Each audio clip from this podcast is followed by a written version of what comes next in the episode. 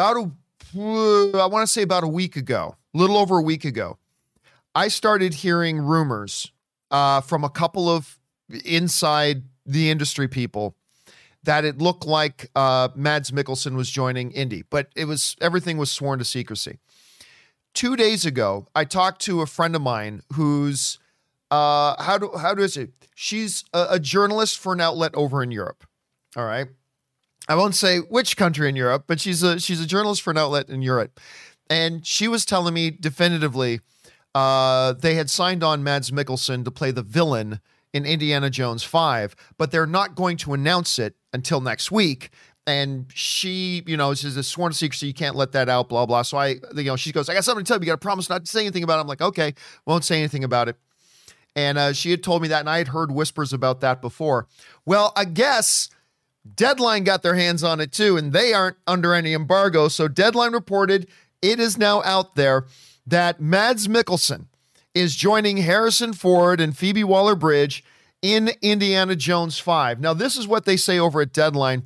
They write the following Following the news that Phoebe Waller Bridge had landed the female lead in the next Indiana Jones movie, Lucasfilm had found Harrison Ford's next co star as Mads Mikkelsen is set to join the next installment. James Mangold, of course, the director of Logan and many other great things, including Ford v Ferrari, which was awesome, is taking over the directing reins from Steven Spielberg, who is still serving as a producer and is very much involved in various elements of the film. Kathleen Kennedy, Frank Marshall, Simon Emanuel will join Spielberg as producers. John Williams, who has worked on every score in the 40 year old franchise, including its iconic theme, will also return to, as composer, which is great news to me. The hope is to start production this summer with Mangold, and I'll believe that when I see it, with Mangold meeting with other talent for other roles in preparation for production. Plot details are still vague on what new adventures await Jones, as are the details behind whose Mikkelsen will play. The film is set to bow on July 29th, 2020. Okay, so they may be saying right now that they're not sure on who's Mick, on who Mikkelsen is playing. I can tell you it is going to be the villain. It, he's going to be the villain of the film. Uh, and and by the way, uh, Toodledee Dundee sends in a fifty dollars super chat badge in the live chat. Thank you so much for that, man. I appreciate the support, dude. Thank you. Um, he's going to be playing the villain. This is um, amazing news. If you're somebody who is looking forward to Indiana Jones 5, and by the way, I still think it's a 50 50 chance if this movie actually happens. I, I mean, I look, I know I'm a doubting Thomas and everything like that, but I, I'll believe it when I see it. Let's just say that. But it's obvious they are intending to do this movie. The wheels are in motion. They added, you know, Waller Bridge a while ago, which was a nice addition. Adding Mads Mikkelsen is amazing. Everybody loves Mads Mikkelsen. Him being, and hopefully, you know, as the villain, he'll really be able to crush that sort of thing, which I think would be absolutely phenomenal, uh, which is great. So I don't know. Maybe this thing is happening. But listen, one of the things that Indiana Jones, I mean, look, all action films need a great antagonist, right? All action films need to have the best action films have great antagonists. You know, whether you're talking about Die Hard or whatever, some some movies are able to get away with it without a great antagonist. But when you have like an adventure film with a great antagonist, it just really adds to it. And with Indiana Jones, he's had kind of the best of the best, right? He's had the Nazis. I mean, there you go. So he's had the Nazis amongst other things. But to add somebody like Mads Mikkelsen uh, to a project like this, I think that's going to garner a lot of hype. Now, look, I still have questions about how is a Harrison Ford who is now, you guys help me out in the live chat. I, I think he's seven or eight years older now than Sean Connery was when they did Indiana Jones and the Last Crusade. Uh, you guys in the, in the live chat, you can correct me if I'm wrong on that, but it's seven or eight years older than Sean Connery was when they did Indiana Jones and the Last Crusade. Uh, John DeBenedict in the live chat is saying he's 78, and is saying, yes, eight years older. Uh, Harrison Ford turned 79 this year. Can he play Indy? I mean, I know, listen, a lot of us had doubts when Expendables was coming out that Sylvester Stallone could still pull that stuff off, and he did. Uh, yeah, that was a while ago. And, you know, Harrison Ford isn't Sylvester Stallone. But it all depends on how they use the character. Like, will he be getting involved in a bunch of fist fights with giant six foot five, 300 pound Nazis? Probably not. But they'll just need to use him in a different way, and it could be really enjoyable. It could be a lot of fun because I still love Harrison Ford. Harrison Ford is still great. But again, the Brad Marks uh, is writing in the live chat. Harrison Ford is going to be on that. That he's going to be on that horse steroids. He's going to be on the juice. You're going to see Harrison Ford come in and looking like Vince McMahon at 80, eh, like with the big flex going on. Maybe, but whatever. And by the way, David Roland sends in a uh, super chat badge in live chat. Thanks, David. Um, yeah, I mean, listen, again, am I interested in an Indiana Jones 5? Well, of course I'm interested. It's Indiana Jones. Disappointed that Steven Spielberg's not directing? Yes. But if you can't have Steven Spielberg, James Mangold, I'll take that. That's great. I mean, I'd rather Steven Spielberg, but James Mangold, sure. Adding Waller Bridge, adding Mads Mikkelsen to it as the villain, nonetheless, that's that's some pretty good stuff. Do I believe this movie's happening? I think it's a coin toss as to whether they start the cameras rolling. Do I have a little bit of apprehension? Absolutely, I have a little bit of apprehension. But overall, I think this thing is coming together pretty nicely for any kind of a film that you want to do like this. So I, for one, think this is a really good piece of news coming out for Indiana Jones if you are somebody looking forward to Indiana Jones 5. The question is for you guys.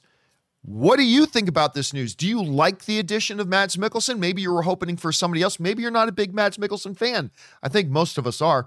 Maybe you're just not interested in Indiana Jones 5. Maybe it's your most anticipated movie coming out. What do you guys think about this news? Jump down into the comment section below and let us know your thoughts. Okay, guys. With that down, we're going to spend the rest of the day here just taking live comments and questions, talking about all the different things going on that you guys want to talk about. How do you send in a live comment or question? We're going to get through all the live comments and questions today, by the way, because we've been working pretty hard getting all caught up with our companion videos and everything. Uh, so, how do you send it in? It's easy. Just look in the description of this video and you'll see a tip link. Just use that. You can click on it there or you could enter it in manually at www.streamelements.com slash movieblogtv slash tips. You'll be getting your comment or question on the show if it's, you know, appropriate for the show. And of course, you'll be supporting the show at the same time. And all of us here on the John Campea Show, thank you guys very much for your support. And by the way, John D'Amato sends in a super chat badge in the live chat. Thanks, John. Appreciate that, man. All right, let's not waste any time and get over to it. We're going to start things off here with uh, not Raymond. We did Raymond with Dacky. Dacky's where we're starting off with. And Dacky writes, Hey, John, I just wanted to thank uh, to thank you, to you and Robert Meyer Burnett. Uh, I am here sitting in the hospital after being diagnosed with AFib. Oh, that's scary. At 26, just waiting to be released. I'm doing great and have a new lease on life. Uh, and uh, you two played a part in that. Thanks. Well, thanks so much. You know what's amazing to me is how often we get messages from people saying that, you know, their family's going through a hard time. They were in the hospital. They were laid off from their job for a while. And just in that transition process, saying that, you know, one of the things that kept them sane was talking to the rest of you guys in the live chat in the movie fan community and watching the show. And that is always awesome. It's one of the greatest things about movies and the movie fan community is that we can be that kind of sustaining uh, movies can be that sort of sustaining thing. The movie fan community can be that sort of a thing for a lot of people, and it's always nice to hear. So thanks for sharing that, Dak. I really appreciate that, man. All right, let's move on here. Next up, we've got Garrett Couch who writes. Uh, boy, what kind of powerful drugs do you have to be on to believe that a perfectly shaped dragon shaped mark on your arm is a birthmark? Better writing idea. Claim ignorance. I don't know how it got there. Still looks like a great movie. Can't wait. Listen, we have all seen movies like that, right? We have all seen plot devices like that. It's like the birthmark on your back seems to be a perfect replication re- uh, replica- replication of the star charts of the Andromeda galaxy. Wow, what are the chances? Yeah, never suspected a thing. And by the way, Epic Dub Time sends in a super chat badge. Thank Epic Dub. Yeah, you really know. Never would have guessed that at all. And you're right. Like when he pulls open the thing in the trail, it's like, I just thought it was a birthmark. Really? You thought that perfectly symmetrical circle with the dragon and everything was a birthmark? Okay, I like your idea, Garrett. Just say it's just feign ignorance. Just say we have no idea in the world how it got there. All right. Uh, let's see here. Next up, Lone Wolf X6 writes. Hello, John. Been a while. Hope you're doing well. I am doing well. Thank you, Lone Wolf. So, I am loving Falcon and the Winter Soldier so far, and I know they haven't showed the Power Broker, but I'm thinking he could be the GSP character that we haven't seen since the first episode. Thoughts? All right. So, yeah, tonight, of course, well, for me tonight, for some of you guys, it'll be tomorrow morning. But for me tonight, uh, at midnight, is the next episode of Falcon and the Winter Soldier which I am very, very excited about, especially after the killer episode uh, that they had last time. Okay, after the killer episode. And let me bring this up here. So, one of the things that is the question tonight is do we get the reveal of who the power broker is tonight? And if we're going to get the reveal of who the power broker is tonight, who is that power broker going to be? Now, unlike you know, when we were talking about WandaVision and uh, Dragon 10's in the super chat badge. Thank you, Dragon 10. Unlike when we were watching WandaVision, where there were a lot of good theories, you know, revolving around a lot of the different things. And I mean, obviously, a lot of some theories came true, some theories didn't come true, but I just found a lot of the theories, even the ones that didn't turn out to be true, were like some really good, well thought out theories you know, which is great to see. The whole theory well of Falcon and Winter Soldier is, you know, who is this power broker? Who's going to be the power broker? And I got to say, I haven't heard one good theory about power broker yet. I haven't had a I haven't heard a single good theory yet. Every theory I've heard or have thought up myself have massive logic problems. Like massive massive massive logic problems. So could we find out who because there's only two episodes left, which is crazy. Because when we were at this point, you know, four episodes in to WandaVision, we still had five episodes to go. we only have two episodes of Falcon and the Winter Soldier left. So there's a very real possibility we could find out who the power broker is tonight. And by the way, Soul Brother Mark Mac sends in a $20 super chat badge. Thank you so much for that, Soul Brother Mac. I appreciate that, dude. Um, and thank you to all you guys for being so supportive. So it does raise the question who is the power broker then? Let's let's take a look at this a little bit. All right, when we're asking the question about who is the power broker, again, I think all of the theories are bad. I think they're all bad theories. They're, every single theory I've heard or that I have come up with myself have massive, massive logic problems. But there are a couple that stand out as the least bad right, as the least bad. Let's talk about one of them. This is no particular order.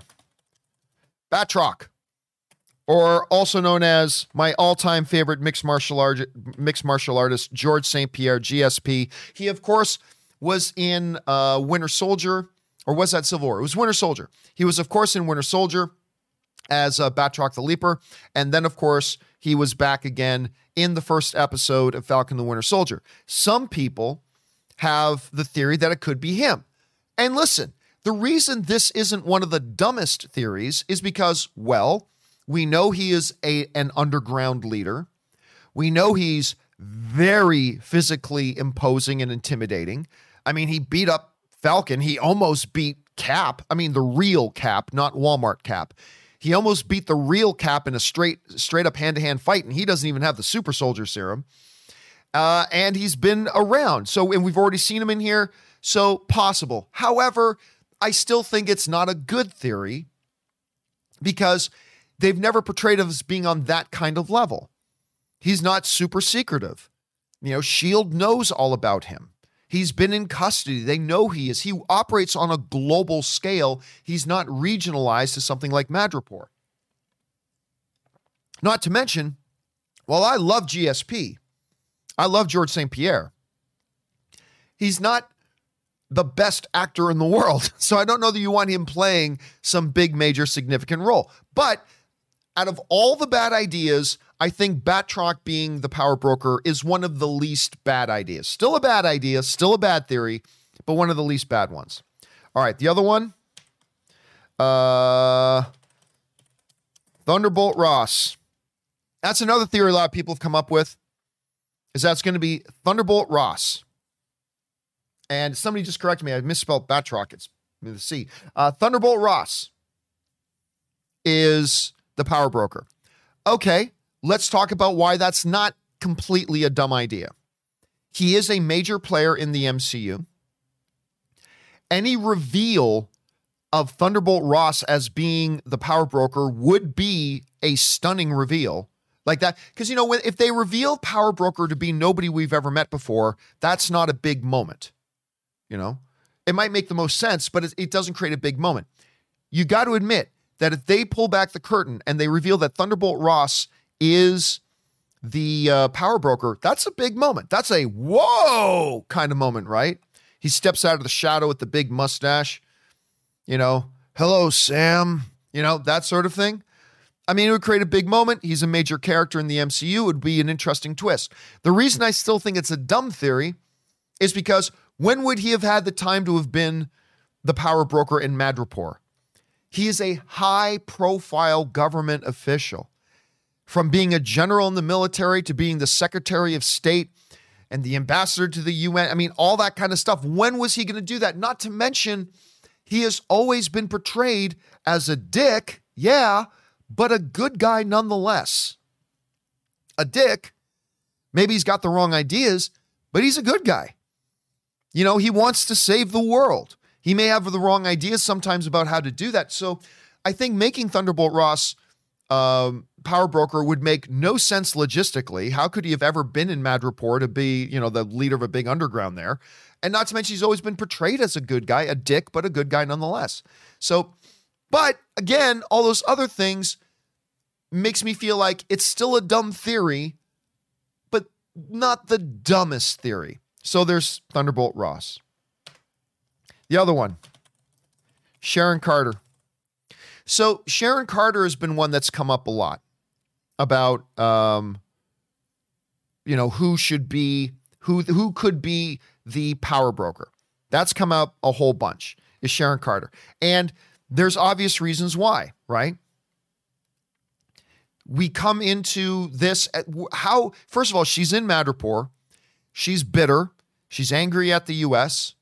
She's got she's suddenly just like that. She's got this massive underground art ring thing where she has parties with the biggest people in the underground and she has access to like top secret satellites that can track individuals around the world.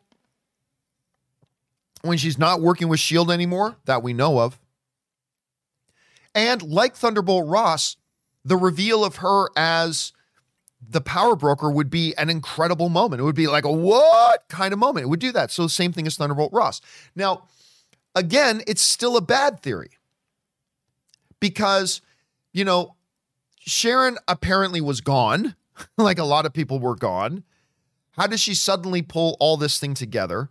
There's never been any sort of hint about her having, you know, having questionable ethics or morals. She's always been doing what is right. Even when she had to kind of break the rules with the government to support Captain America, she's always doing what is right and all that kind of stuff. So, yes, I could see why some people would feel Sharon Carter, and it's one of the least dumb ideas. It's one of the least dumb ideas of the power broker, but it's still a dumb idea. The fourth, this is one that's been gaining a lot of traction.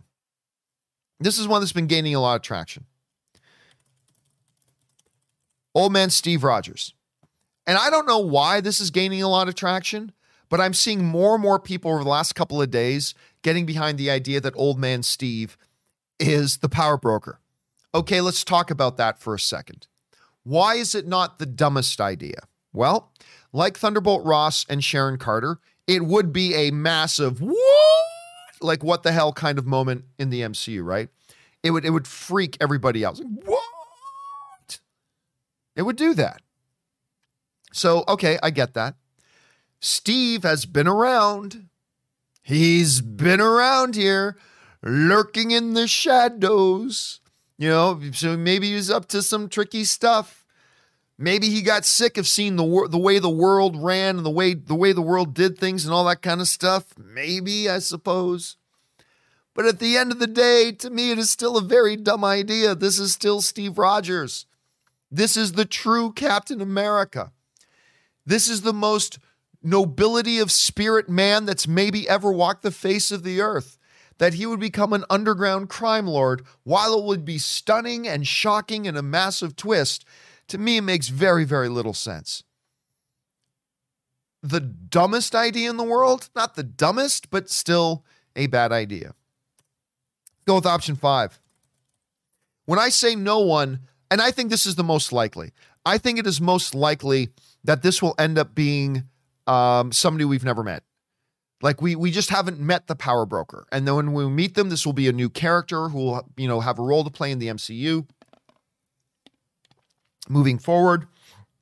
And I could sort of see that playing out. Honestly, if I had a bet, if I had to bet a dollar on who will the power broker end up being, I think it'll probably be that somebody we have not met yet. You know, I get it. Uh, the whole stuff about Batroc, there's some things that make that feasible. The Thunderbolt Ross, there are some things that make that feasible. Sharon Carter, there are some things that make that feasible. Old Man Steve, it's a big stretch, but there are some things that make that relatively feasible. But still, with all those things one through four, there are just too many things stacked against it for me to take any of those theories super seriously. I think it's going to end up coming down to being um, somebody we haven't met yet. I think that's what it's going to be. And I'm guessing we will meet that person tonight. You know, Kimberly Curran on our companion video, she was saying maybe it'll be the reveal of Power Broker will be an after episode six post credit scene. And she may be right about that. That's a pretty good theory.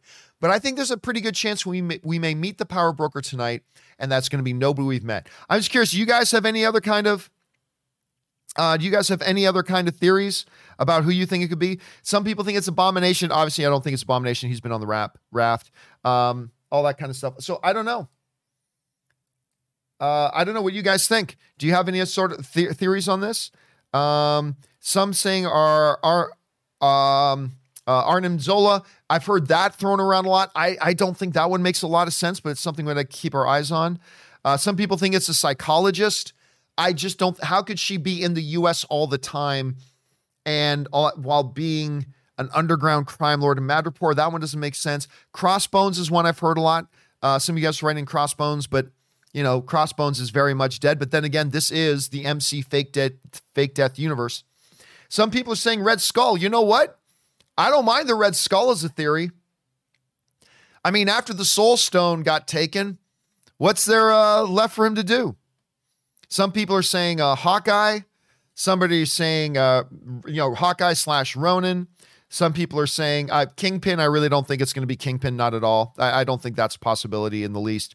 Because even if it, even if they had Kingpin in the universe already, which they don't, um, he would be in Hell's Kitchen. He's not going to be in Madripoor. So I'm, I'm going to guess that's not really possible. But you never know. Um, some people are saying Isaiah Bradley, the Black Super Soldier. Yeah, well, I mean, everybody knew where to find. They knew where to find him, and he was exactly where they thought he was going to be in Philadelphia. So I don't think so. So I don't know. Again, I just don't think it's going to end up being one of the theories. I just haven't heard any of the theories that really convinced me yet, other than maybe it's nobody. So we will find. And of course, Michael V had to throw it out there in the live chat. Mephisto. Mephisto is the power broker. We'll find out. Anyway, guys, we're going to find out tonight. Don't forget, later tonight, uh, 4 p.m. Los Angeles time, 7 p.m. New York time, we are going to be doing a uh, Falcon Winter Soldier pregame show tonight. So if you guys are watching the uh, Falcon Winter Soldier, come on by and join us for that discussion. All right, let's keep things going here, shall we? And thanks for writing that in, Lone Wolf. All right, next up, we got Alan who writes. Ho, John and Rob. Obviously, Rob's not here on Thursdays. Uh, just saw the second Fast Nine trailer. It was great. Uh, it looks like they are finally doing it. They are going to space. Are you surprised? And what did you think of the trailer? Well, we talked about the trailer yesterday. And um, we talked about the trailer yesterday. I thought the trailer was terrific fun. I mean, if it was a trailer for anything else other than Fast and the Furious, I would say it's an absolutely idiotic, ridiculous trailer. But as a Fast and the Furious trailer, Mwah. It was perfect. It was perfect for Fast and Furious trailer. And by the way, I don't think they're actually going to space. Uh, I think they're going into high atmosphere, you know, edge of atmosphere, but I don't think they're actually going to like be going into outer space. I don't know that. Maybe they are, but I don't think they are. But yeah, overall, I thought the trailer was pretty good. All right, uh, Red uh, Red Jewel writes. No question, just saying thank you. I look forward to listening or watching your show. I also agree that the Melissa uh, with the Melissa McCarthy movies, I avoided watching Thunder Force for that very reason. Keep up the good work. Yeah, again, I am a fan of Melissa McCarthy. When she's in the right kind of movie, she's a terrific performer. Like, remember that one she did with Jason Statham? What was it, Spy? He was either called Spy or I Spy or, one of those two things. If you guys remember the exact name of the, the movie in the live chat, let us know. That was a surprisingly good, fun film. Obviously, you know, Bridesmaids, she's an Academy Award nominated actress. I think she's really funny, but she keeps doing these movies. Oh, and Maxie is just saying it's called Spy. Thank you, Maxie and Jimmel and Jacob. Yeah, just called Spy. Spy was really good. But whenever she's in these movies that is directed by her husband, Ben Falcone, who, again, I hear nothing but wonderful things. But I, I hear he's a wonderful human being. But there's a reason nobody else gives him directing jobs. The only movies he's allowed to direct are the ones that Melissa McCarthy stars in. And all of them have been terrible, like awful. And Thunder Force is honestly one of the worst films I've seen in like five years. Like truly horrible maybe a top 15 movie I've ever seen in my life. I, I really think it's that bad. And I lo- I really like Melissa McCarthy. I love Octavia Spencer. Uh, uh, Bobby Cannavale, uh, uh, Jason Bateman. I like all these people. But man, that was brutal. She, they, listen, Ben, if you're watching, stop trying to direct your wife's movies. You're going to sink her career. Because the more and more of these horrible movies you do, it's just going to batter and hurt her value as a performer in Hollywood more. Every time you put out a crappy movie like that, it's hurting her overall value as a performer.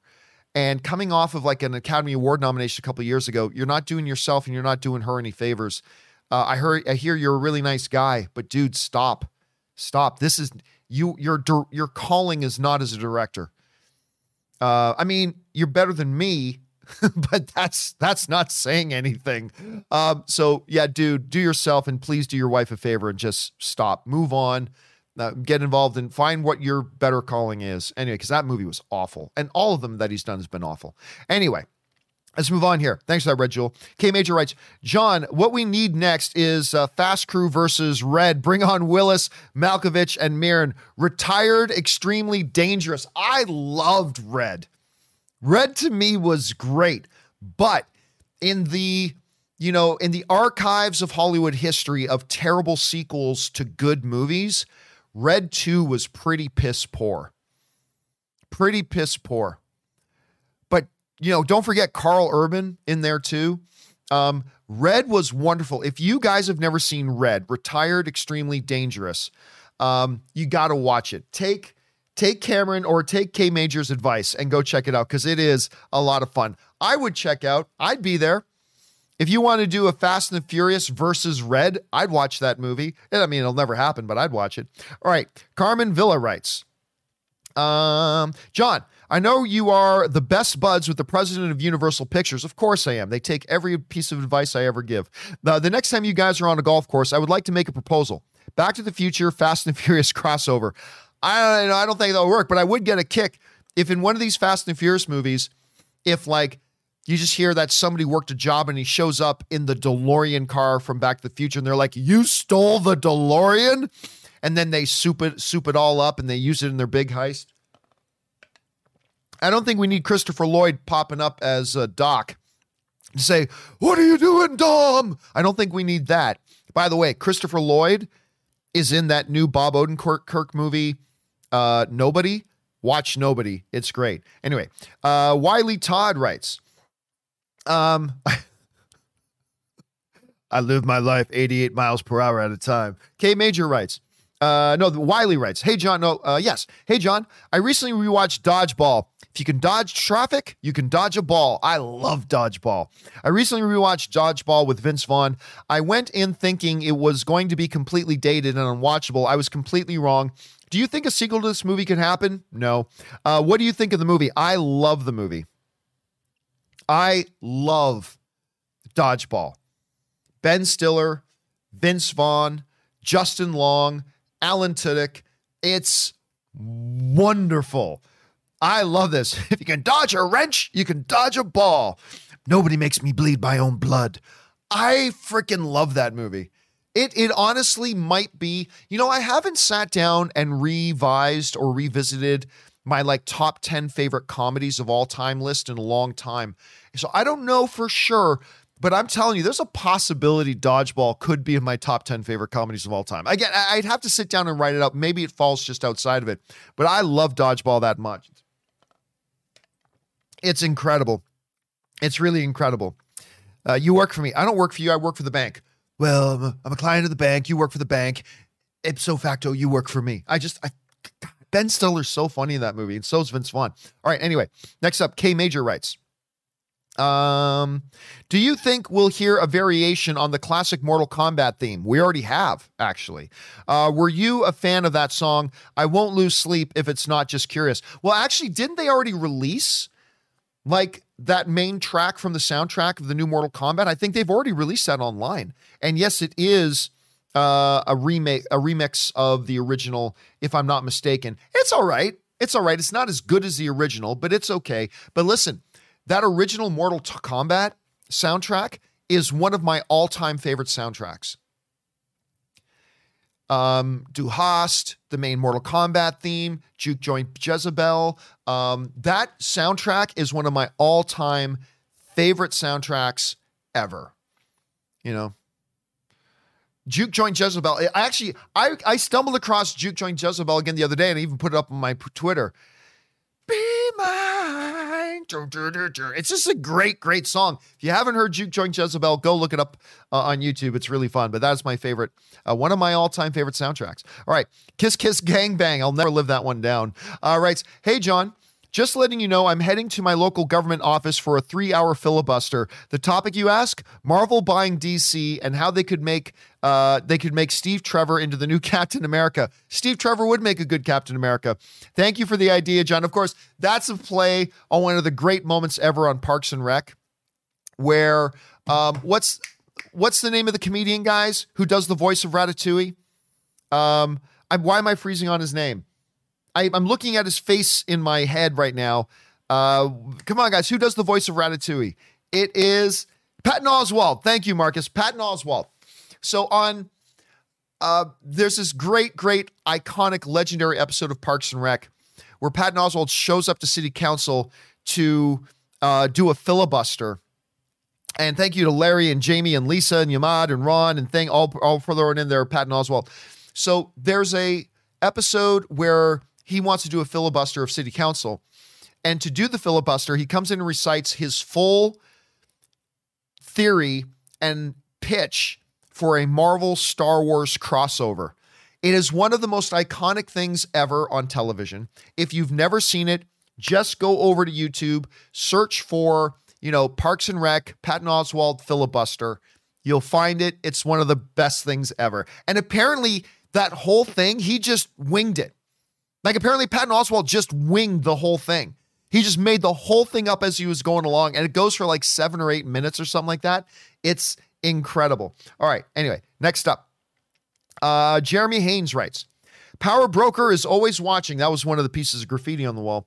Seems a purposefully placed clue.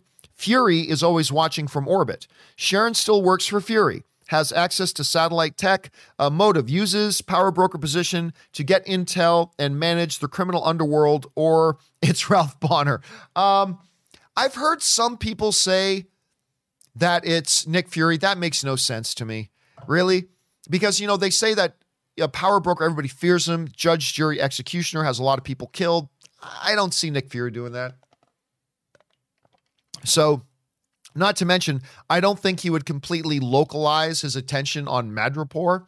So I I get it. I understand why some people might buy into it, but I really, I really don't think it's going to be Nick Fury. But hey, I'll tell you what, Jeremy, if we find out tonight, if Nick Fury pops up and he says, I'm the power broker, then okay, I'm going to remember you wrote that in, Jeremy. I will remember you wrote that in. All right, next up.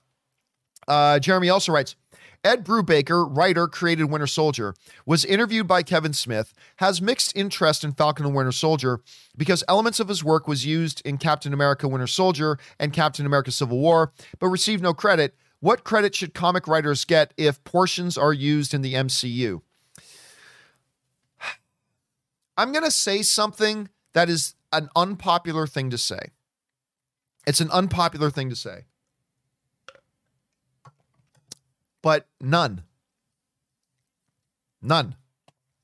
Look, when you are employed by a company to write and create things, that company owns those things. That's one of the reasons why I decided a few years ago I'm never going to work for other people again. I'm only ever going to work for myself because I personally just got tired of the fact that whether it was with AMC, and don't get me wrong, I really enjoyed my time at AMC. I really enjoyed my time with Collider and Complex Media. I did. But, uh, you know, at some point you realize I've spent years with blood, sweat, and tears and busting my ass and spending countless amount of hours away from home and away from my wife to work on this stuff and try to build this stuff. And it's a thankless job, by the way, um, building this stuff. And none of this stuff belongs to me. It all belongs to the people who I'm working for. And that's the way it should be. They're paying for it and they're paying me. So everything that I'm doing belongs to them. And I understood that. But that's part of the reason why I decided I'm never going to work for other people again. So if, like, if you're employed as a carpenter, I use this example a lot, and you build a great chair, do you deserve credit when that chair appears on screen? Like if you got paid, I'll pay you $3,000 to build this chair. You build the chair, great. You got your compensation. You got paid. I, I mean, look, but maybe I'm oversimplifying it. Maybe I am. I I haven't really given it a ton of thought, but I mean, that's again, I I empathize because I was in a situation like that and I decided I needed to get out of it because when you work for somebody else and somebody else is paying the bills and they're paying your salary, whatever you create belongs to them and it's theirs. So what are you owed? You're owed a paycheck. And after that, you're really not owed much else. And I know that's not a popular thing to say, but it it it kind of is what it is. So I don't know. I again, so I empathize, but I really don't know that he was like screwed. He wasn't screwed over. He wasn't wronged. So I mean, I don't know. But then again, I could be convinced otherwise. I, I mean, maybe maybe that theory's maybe that way of thinking isn't the right way of thinking, and I could have my mind changed. But that's just kind of what I think right now, since you're asking right now. Um, all right. Next up, we go to an anonymous viewer who writes. I started drinking Zevia, but wondering where you buy it. I found it on Amazon. I originally started buying it in my local grocery store, uh, which is Ralph's. Ralph's is the grocery store chain that's right close to me here. Um, but then I just started ordering it on Amazon because it was easier. Because I order it like two cases at a time right? So I don't just I like instead of going to the store and buying a six pack, I just order a couple of cases. And by the way, it's cheaper when I order it by the case and they just deliver two cases of it to my house like every month. Just an easier way for me to do it, anonymous. So I'm with you. I usually just get on Amazon. Um, okay. Uh, some dude writes, I live in, I'm not sure what MA is. I'm not American. Is that Massachusetts? I'm going to go with Massachusetts. By the way, I've, I've never said Massachusetts right. Am I saying Massachusetts right? It's a stupid sounding word, man. It really is. Then again, so is Saskatchewan in Canada. Massachusetts. Saskatchewan. Okay, whatever. I live in uh, MA. I'm going to assume that's Massachusetts. Maybe it's something else. Uh, if I don't watch new Disney Plus episodes as soon as it drops, I'll probably get spoiled the next day. This whole let's drop the new episode at 3 a.m. for everyone on the East Coast bullshit needs to stop. I either get five hours of sleep or it gets spoiled. Okay, you know what, dude? Listen, I am with you on that. I have talked about this and I completely agree with you. Look, I when you drop new episodes of Mandalorian or uh or uh, uh, uh WandaVision or Falcon and Winter Soldier or whatever else, you got to understand the position a lot of your fandom is in. Now, midnight is not the most unreasonable thing for those of us who live in the Los Angeles area. Midnight's not terrible. I, I can do midnight. Although I'd rather be in bed because I got to get up at like 5:30, but still midnight's not terrible. But for a lot of people in North America, that's like 2 a.m. or 3 a.m. Now you might think, okay, so what? Just watch it when you get around to it. But the thing is, with these types of shows that are filled with a lot of week to week big spoilers and reveals and twists, somebody like some dude in Massachusetts is like, if I don't watch it immediately, I'm going to have it spoiled for me eight times over by the time I wait to watch it at 6 p.m. later that night after work. Just release the damn thing at a reasonable hour. Just release it at like 7 p.m. 7 p.m. Release it at 7 p.m. That still won't fix everything, but I think it would be a lot better for a lot of people. So, um, anyway, now I understand, I understand a lot of my international friends are saying, well, John, what about the internet? I, I, look, all due respect, but I live here. Uh, Disney is here. The majority of their audience is here. I understand that would mean an equal to really awkward launch times for people in other countries. I'm not trying to be insensitive to that. But like all the rest of you, I'm a self-centered son of a bitch. I live here, and I, and the majority of the people who watch it are here. So I don't know. I I just really think they should make that change. I really, really do. Uh, is that a little North American bias? Yep, I admit it. It's a little bit of North American bias but it is what it is. Uh, so I agree with you, some dude. I 100% agree with you. They should change that time to a more reasonable hour, like 7 p.m., 6 p.m., whatever, and make that work. And by the way, Greg Scott Bailey sends in a super chat badge in live chat. Thanks a lot for that, man. I appreciate that. Um, and so, hey, listen, and I'm Italian, dude. I, I have I have all the deepest of sympathies for you know for my Italian brothers and sisters, mi familia in in Italia. I do. I have all the the, for my European brothers and sisters, I do, but I live here, so I want them to make that change. Um, anyway, and uh, yeah, so there's that. Okay, let's move on here. Okay, so that was some dude. Next up, we've got Jason G who writes, "Hey John, love the show. Thank you so much, Jason G. Uh, I've been a fan since 2013 when I was in high school. Uh, we may find out in episode 5 6 that I'm completely wrong, but maybe Power Broker is the real Mandarin. Madripoor is in Asia and it could, ta- uh, could tie Shang-Chi into the greater MCU.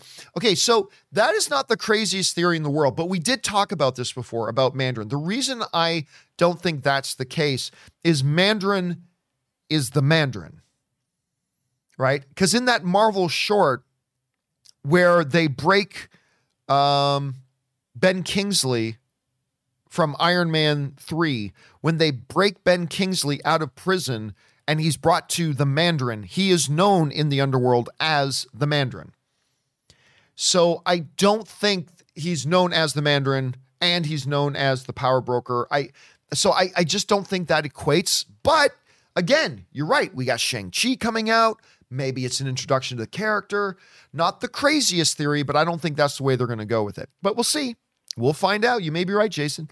Uh, next up, uh, Ethan writes You always say with box office, the number is the number because you don't want to take in the other variables. Shouldn't the Oscars be the Oscars by that logic?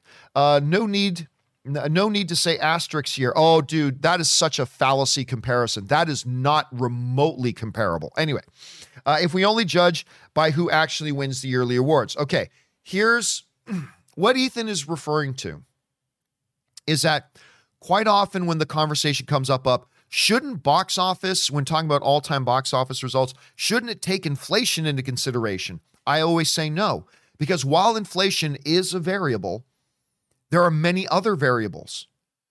The amount of competition movies take. More movies come out today. Well, not, you know, notwithstanding the pandemic era and everything, but in 2019, more movies come out, far more wide release movies come out now than did back in the day. In some eras, some eras of movie going, there wasn't televisions in everybody's homes. Can you just equally compare movies that were the only real on-screen entertainment to the to before televisions to after television? The video game industry billions upon billions upon billions upon billions of dollars of people's disposable income is being spent on a video game industry that wasn't around in other certain areas. That's a mass that's a massive variable. That is a massive variable. Anyway, there are dozens and dozens and dozens of variables. You can't just say, let's apply one variable and ignore all the other ones. You can't just do it. So the only real way to do it is just say the number is the number. But year after year, there are little changes and little shifts as the decades progress that make one era a little bit different from another era. But year by year by year, it's small little changes in the variables, whether it's inflation, new entertainment avenues, television, video game industry, whatever else, as the streaming net, the streaming um, uh, business, whatever. It's just little bit by little bit every year. Blah blah blah blah blah blah blah blah. 2020 pandemic shuts down the entire entertainment industry. All movie theaters close their doors. Blah blah blah. I'm sorry, you can't compare that to the gradual, slow, decade by decade shifts of variables and things like that to a year that dropped like a nuke out of the sky and blew up the entertainment industry, halting all production, shutting all movie theaters down, blah, blah. It's not comparable. Like maybe you can come up with some other kind of comparison, but to me, it is not comparable. Say, oh, th- this is just like that. No, it's not. They're completely different scenarios, completely different situations. So, yeah, to me, and you don't have to agree with me, that's cool. I'm a big Oscar fan, but no, I don't think there should be an Oscars this year. I think it, it should be an asterisk year. I think they should have just canceled the Oscars and then rolled what films were eligible this year into next year. And uh, because I would rather have an overrepresentation of qualified contenders for the Oscars than an underrepresentation for qualified contenders for Oscars. Because there's just going to be a lot of movies that get nominated for Best Picture where, you, you're going to, a lot of people are always going to say, if the pandemic hadn't happened, would those four films actually got nominated for best picture? I mean so it's too much of an asterisk year for me. You may disagree and i respect that but don't compare it to the box office and inflation. It's a completely different scenario. All right next up. Um, amber and lexi's dad writes i like that. Um, one of two. Hey john love your show. Thank you so much. Um, Hey, John, love your show and a longtime fan. Great work. Thank you so much, man. I don't know who the producers are of The Best of the Best or the studio behind it, but you, my friend, deserve residual checks from them. I'm pretty sure you have single handedly been responsible for reviving interest all uh, in all in an all but forgotten movie franchise. LOL. I won't be surprised if Best of the Best revival slash reboot is in the works right now because of you. Stay filthy, my friend. Yeah, I'm the only guy I know online I am the only person I know online who will constantly pimp out that old Eric Roberts movie, Best of the Best. But I will be pimping out that movie till the day I die. It is a magnificent movie. I love it. It's dumb, but it's fun. It's got one of the greatest Gurr moments endings with Dae Han and Tommy. It is a great thing. But yeah, if the uh, if the producers, the best of the best, ever want to toss me a best of the best care package, I'd be more than happy to receive it. But yep, I will be pumping that movie up till the day I die, my friend. All right, next up. Uh, Paths Unwritten writes in the episode five trailer, uh, talking about Falcon Winter Soldier, I assume. Uh, they're probably just talking about where to get dinner. Sam, we don't want anyone else to get hurt. Come on, John. We're going to McDonald's. John, you don't want to do this. Bucky, yeah, we do. Uh, by the way, that I was a little bit disappointed in the episode five preview trailer because the vast majority of that preview was just footage from other episodes we've already seen. So I was personally a little bit disappointed by that. But then it gets to that end part where they're in the the abandoned warehouse. It's Sam, Bucky, and John Walker all facing off. And, you know, Walker going, You don't want to do this. And Bucky, with his eyes down, then looks up. Yeah, we really do. I'm like, ah, I'm like, God, when is this episode airing? I just loved it. It was so great. I, I just, I can't wait for tonight, guys. I cannot wait for tonight. At least for me, it's tonight. All right, next up. Um, Leia writes, John, wouldn't it be cool to have Disney Plus return Chris Evans as Captain America? Oh, totally would be. Uh, a series of him going back in time? No, no, I don't. I don't. I don't. No, I have no interest in this. A lot of people have brought this up before, but anyway, a series of him going back in time and having his journey, placing the Infinity Stones back in their place, and having him do some side missions along the way. I have zero interest in that, to be honest with you. Well, you know, wait a minute. Let me let's not be facetious. It's not that I'd have zero interest. Obviously, Chris Evans as the true Captain America, Steve Rogers. Of course, I'd have some interest, but out of all the possibilities of what you could do with Chris Evans back as Captain America, doing a prequel series of we know how everything turns out. Let's go tell that story of how we already know everything turns out. I, I really don't have a lot of interest in that, to be honest with you. Like, I get it. He took all the stones back. We knew, we know that every single one of those missions ends in success. We know that he ends up with Peggy. We know that at some point Peggy dies and he's there at the funeral, even though we don't see him. And then we know he comes back to that very spot where he knew Sam and Bucky would be waiting for him. Like we already know all the major points. So I again, is it the worst idea in the world? No. Would I avoid watching that show? It's Chris Evans as Captain America. Of course I would watch it. But you could literally come up every other idea I think would be a better idea. So, me personally, and I know some other people may feel differently, and that's cool. That's why we all like different things. But I would much rather them do anything else with Chris Evans as Captain America. Anything else. Uh, I, I just don't have a lot of juice for something that we already know. And by the way, it's like you could say to me, well, John, what about Titanic? Because you know Titanic sinks. Yeah, but that's like the only thing about that movie I would know. You do you do Captain going back in time and going through everything that we already know how it all turns out. We know that that stone gets returned, then he's got to return this stone, and we know he does that. Then he's got to return the next stone, and we know he accomplishes that. Then blah, blah, blah. Well, will he get together with Peggy in the past? Well, we already know that he does and that he lives his life with her. Like, there's just, we already know it all. I, I really don't need to see a series about that. I just rather, if you can get Chris back as Captain America, and you can convince Kevin Feige to make a new Captain America thing, do anything else. Anything else. But that's just me. I know other people would disagree with that, and that's all fine. Anyway, so you're not alone in that, Hi, Leia. You're not alone in that. There are a lot of people who feel the same way you do and would like to see that series. So you are definitely not alone. I am just unfortunately not one of those people. That's all right. All right, next up. Uh, Tony Rodriguez writes, just a thought. Maybe, uh, maybe we are looking at Feige not recasting T'Challa. Chadwick was a smart guy uh, that filmed two movies after Black Panther. Very sick. Why wouldn't we think he got with Feige and filmed a final death scene for the future? No, no, no, no, no, no, no, no, no.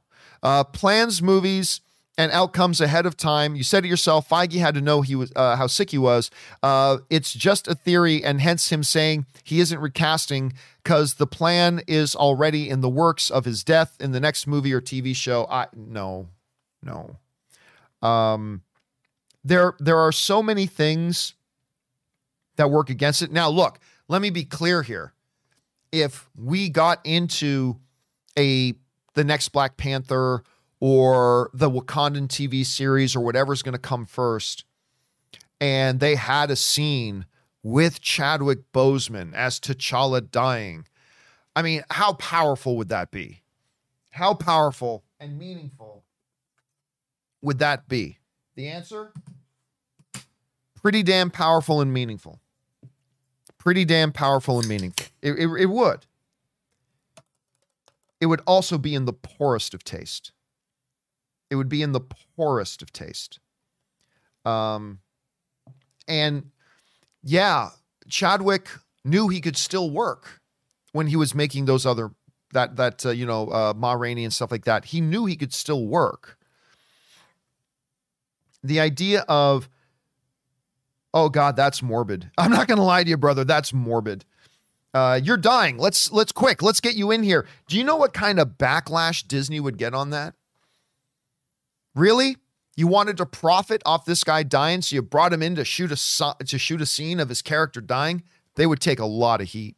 And, and it didn't it wouldn't even matter if Chadwick Boseman filmed like a vlog to be released on this saying, I am the one who asked Kevin Feige to do this and I really want to do this. It wouldn't matter. Disney would take so much heat for that. It would it would be a very, very bad look. It would be an it would just be in the the poorest of taste and it would be a very, very bad look it would become like the symbol of corporate greed. It would become the definitive symbol of corporate greed that they would do that. So, not to mention, I don't think he would be in the condition to do that, nor do I think it would be. I, I just think, I just think no. Now, look, is it impossible? No. If you're Kevin Feige, and let's let's make up a, a fictitious scenario. If you're Kevin Feige and a dying Chadwick Boseman comes to you and says, Kevin, my last wish is for you to let me shoot a scene as T'Challa dying as T'Challa. That's my last wish as a dying man that you let me do that. Well, then what the hell is Kevin Feige supposed to do?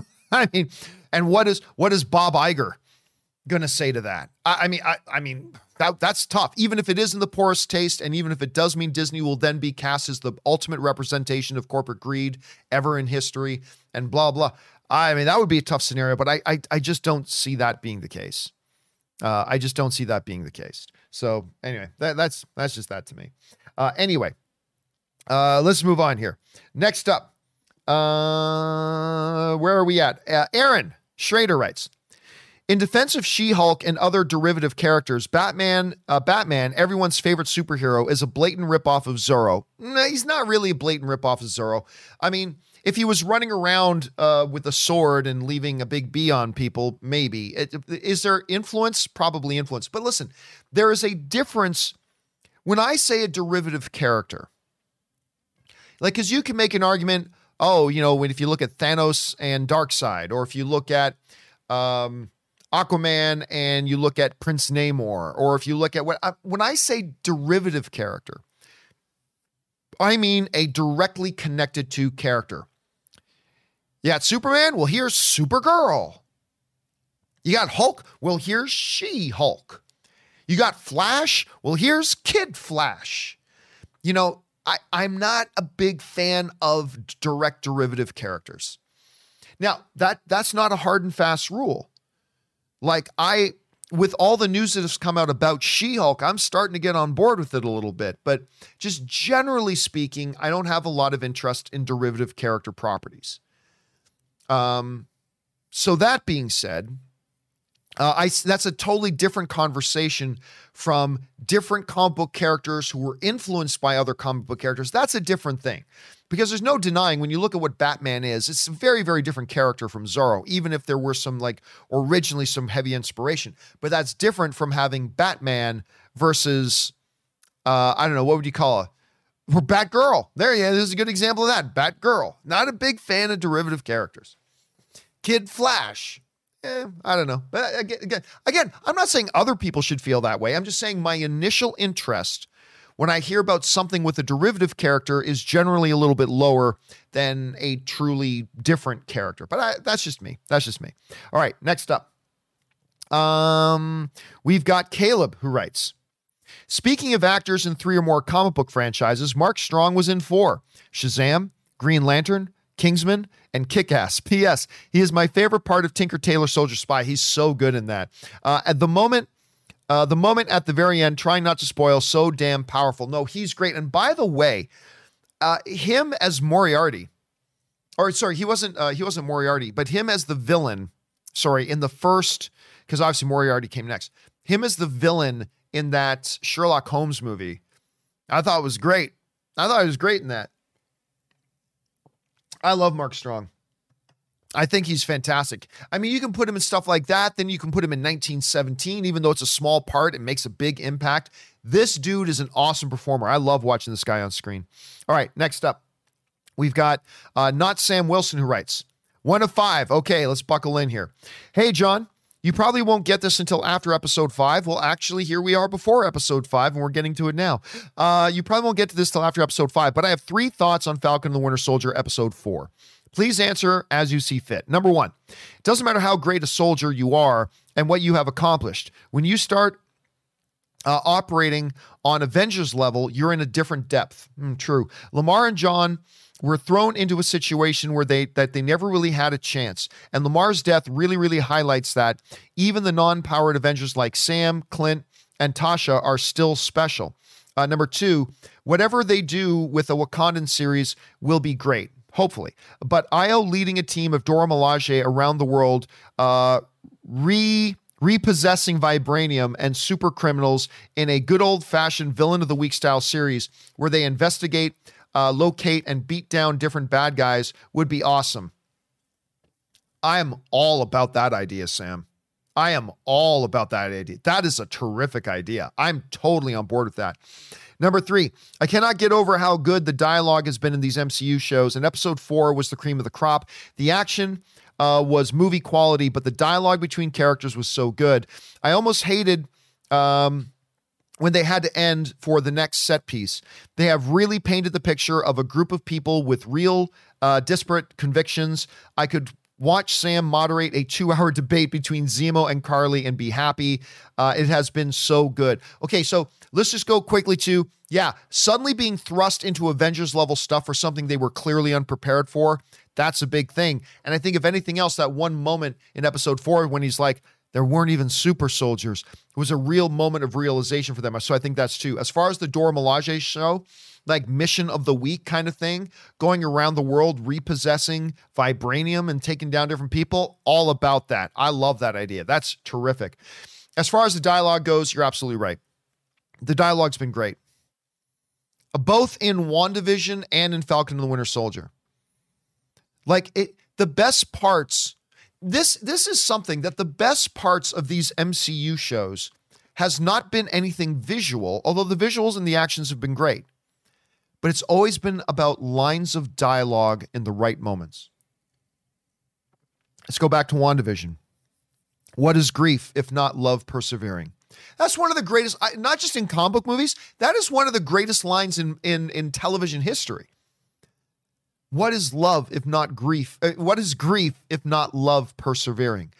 That I think about that line still. I still go back and think about that line. That line is so freaking deep. Or as we come into Falcon and Winter Soldier, you got to understand all the layers underneath this line. When Bucky says to Sam, Well, maybe he was wrong about you. And if he was wrong about you, that means he was wrong about me. You got to understand the depth and the meaning of that line. Bucky Barnes is a guy who doesn't really have a sense of self worth right now. He doesn't think himself worthy. He is plagued by guilt. And the only thing that keeps him going is that Steve Rogers believed in me. And that's the only thing I think that gets him out of bed in the morning. Steve fought for me because Steve believed in me. So I have worth. But he doubts it. And then in that line, with his voice brilliantly played by Sebastian Stan, as his voice is trembling, he says, And if Cap was wrong about you, that means he was wrong about me. And the repercussions of what that means to Bucky Barnes to say Cap was wrong about me, that's the only thing that keeps him going. Is that Cap believed in me. What if he was wrong? God, I mean, that's the thing. It says something special when you come into this type of comic book material, but the best parts is the dramatic use of the right dialogue. That's special, man. That is special. And I have loved these moments. So, anyway, well written, not Sam Wilson. Well written, my friend. All right, next up. Uh, Mad Mardigan's Cardigan writes Hey, John and Co. So there are two actors that come to mind when I think of sleazy, corrupt, and deliciously unlikable characters. Bob Gunton. Don't hear a lot of people mention Bob Gunton. Of course, when I whenever I think of Bob Gunton, I think of one of my all-time top five favorite movies of all time. One of the greatest movies ever made, Shawshank Redemption. Let's see, uh, Sugar Britches. I mean, he's as the warden. As the warden in uh in Shawshank Redemption. That's all. I mean, he appeared in a lot of. He was even some Star Trek stuff. Anyway, I will always think of him as the word in that super super performer. Uh, and Anthony Held, Healed. Who is that? Is that the dude who was in um, Silence of the Was that the dude in Silence? I I got to look it up. Sorry, give me a second here. Um, do do do do do. What's his name? Anthony. Uh, Heels. Uh, IMDb. Um. Oh, Romeo X one thousand is saying yes. He was in Silence of the Lambs. Okay. All right. Yeah. Yeah. Yeah. Oh, okay. Okay. Okay. Yeah. Yeah. Yeah. He was in. Okay. Oh, he was. He was the guy who was interrogating Mystique in X Men: The Last Stand. He was in Deep Rising. Uh, of course, he was also in Red Dragon. But that's yeah. Oh, I didn't. I I forgot about a lot of that. Anyway, yes. Um, he was in He was inside. He was Dr. Frederick Chilton. Okay, yeah, he was inside. There we go. I don't I don't know his work nearly as much as I do Bob Gunton, but but yeah, so there's that. Anyway, thanks for throwing that in, Mad Mardigan. When I think of that too, there are two names that come to mind for me. One is a name that came up yesterday, which is Rufus Sewell, who is the bad guy in um, First Knight? not First Knight, uh, Knight's Tale. First Knight is uh, Sean Connery and Richard Gere. Uh, no, in Knight's Tale, I remember him from Knight's Tale, and then ever whenever I'd see him after that, he always plays like the creepy bad guy role, and he's so good at it. Rufus Sewell is so so good at it.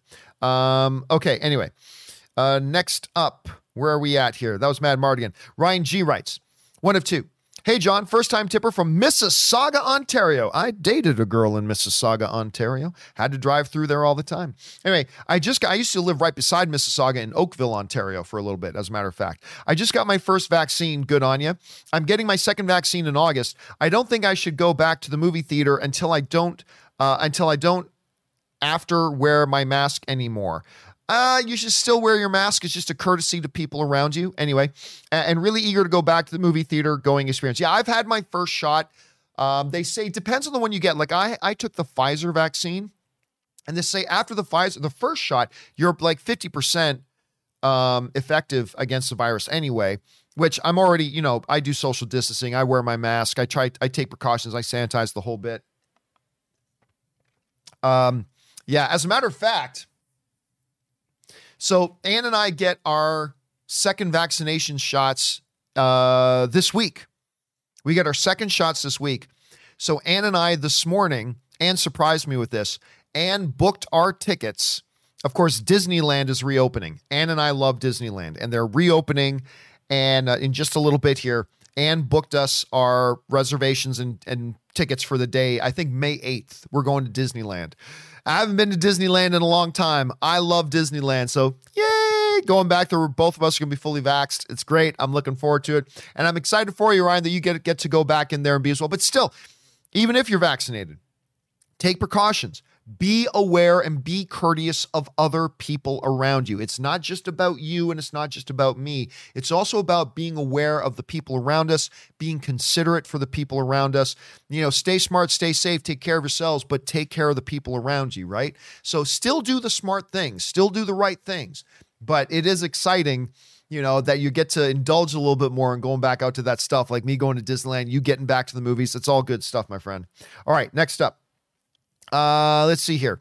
Jake G writes Hey, John.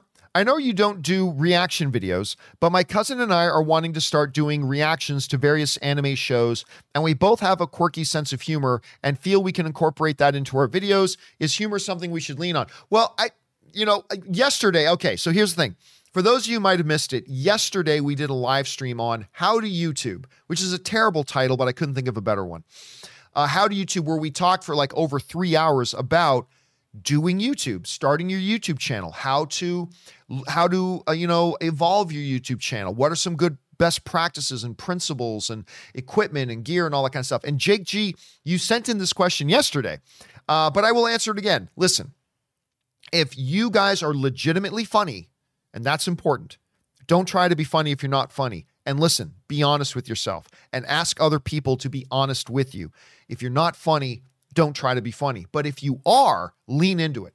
Yeah, if your humor is part of your personal strengths and you guys are good at it, lean into that aspect. Absolutely.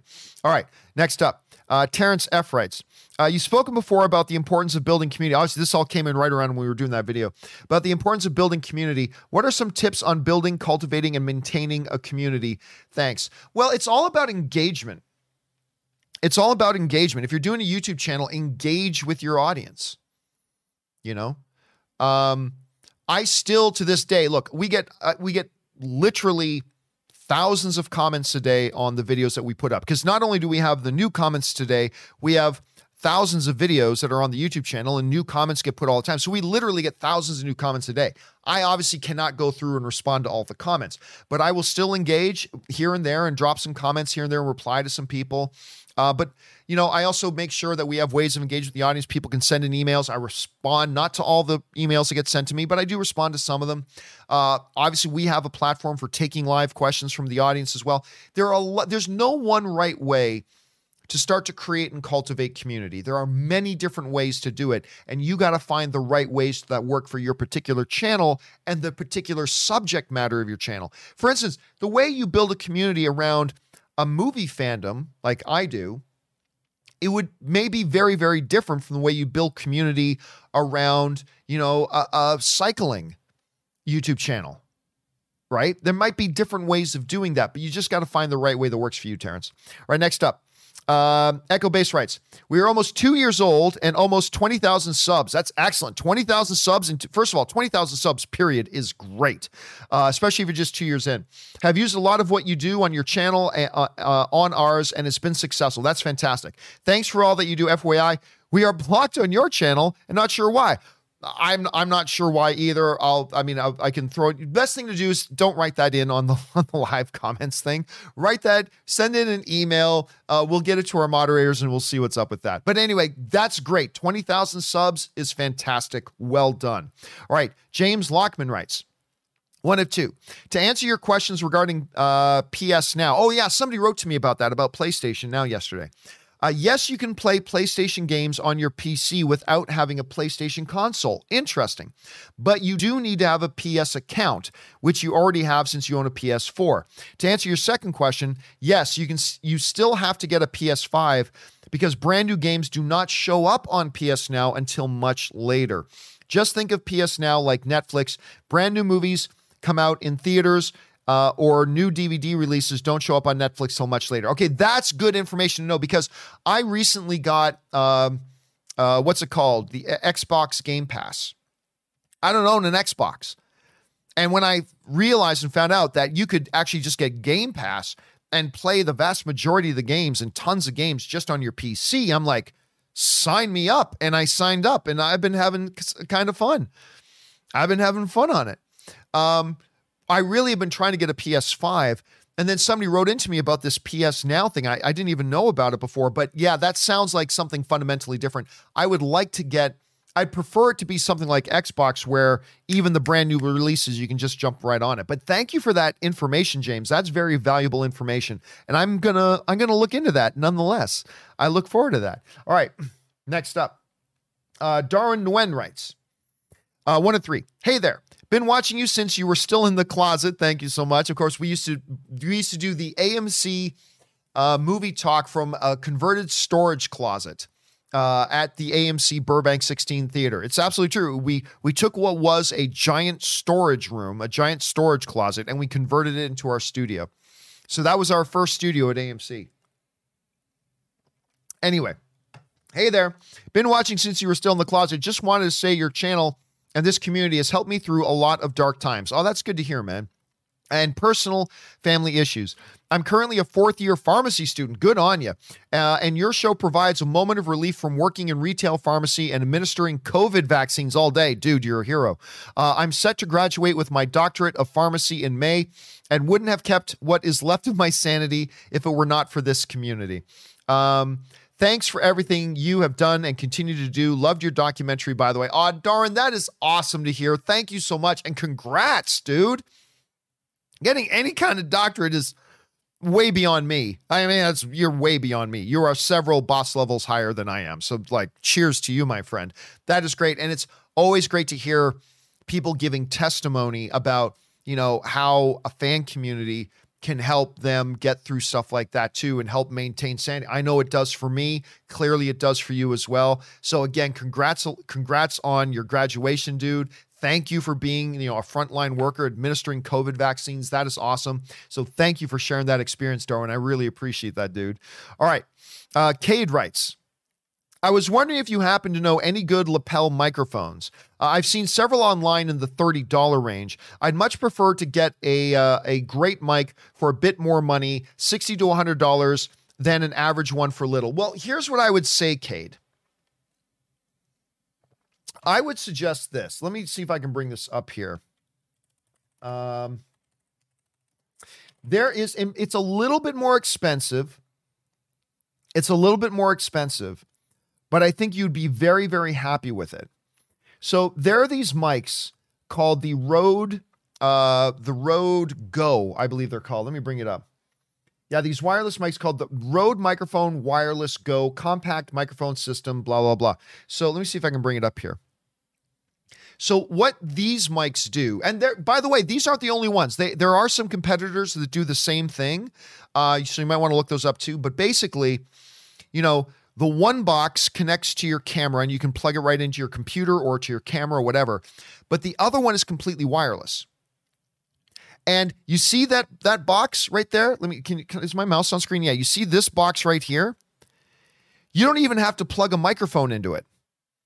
It is a microphone. You can just clip it on your shirt and it's a microphone already, but it also has a microphone jack so you can just plug in any kind of uh, lapel mic directly into this thing. Now again, this is a little bit more expensive. This is you want to go up to 100 bucks, this is 199, but I'll tell you what, it is well worth the money. It is well worth the money. I have used now I haven't used the Rode Go. I'm no, I have used them, but I don't own them. I own a competitor to these, and they're great, but you know, these are great. I have used them before. They give you a lot of flexibility. The sound is great. I mean, again, it is a little bit higher than the price uh, than the price you're looking at, but you will not regret the purchase. You will not regret the purchase. So I kind of recommend that. Anyway, hope that's helpful for you, uh, Cade. All right. Uh, next up, Jose, uh, uh, Jose Salazar writes, "Good day, John. Good day. Uh, it is so awesome uh, to be able. Sorry, it is so awesome to be getting all this MCU content." But come 2022, not only are we getting MCU, but even more Star Wars as well. Tell me how we can handle this. I have a feeling Disney Plus will overtake Netflix uh, in the end. Uh, no, I, I agree. I think in the end, Netflix will get overtaken uh, by Disney Plus. But Disney Plus is going to have to figure out how to do more than just MCU and Star Wars. Netflix is cranking out so much original content. Now, most of their movies completely suck ass, but most of their series are great. Not all of them, not all of them, but most of their series are great. Um, HBO Max puts out great content. I still think HBO is the gold standard. I think they are the gold standard. Disney is going to make up a lot of ground on Netflix with MCU and Star Wars, but they are also going to have to evolve and start creating good original content.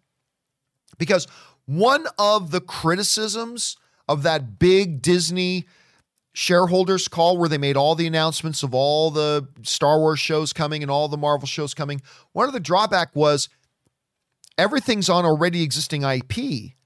Mighty Ducks, more MCU, more Star Wars, like, like everything was not original IP.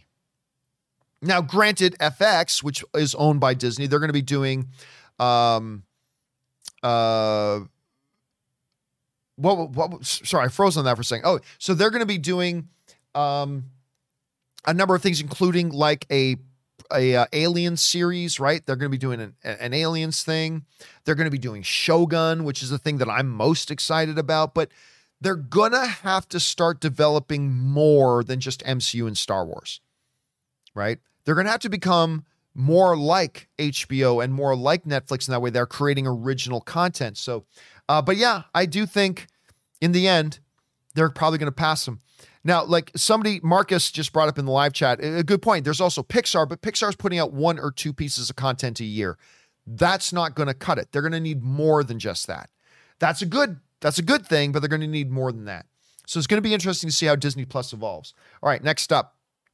We got Omar uh, Darwish who writes, uh, hey, John, big fan for over a decade. Thank you so much, Omar.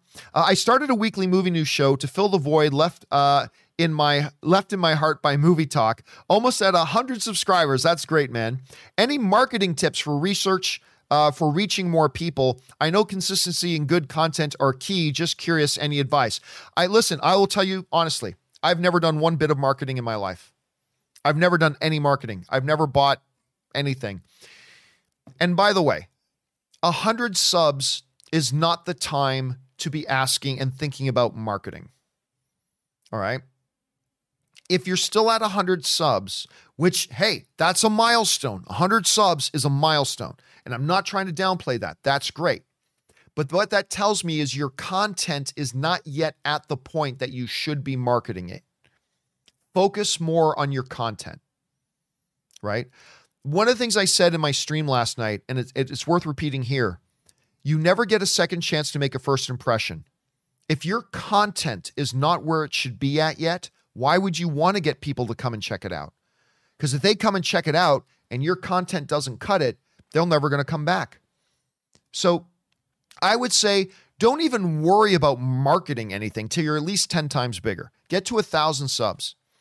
You know, once you're at a thousand subs, once your content is good enough that you've been able to organically attract like a thousand subs, then maybe start thinking about that. Me personally, I never have. I've never done one thing of marketing in my life. So I just let my channel, my channels grow naturally. I did that with the movie blog.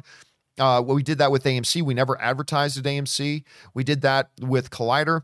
We do that. I do that with the John Campea show.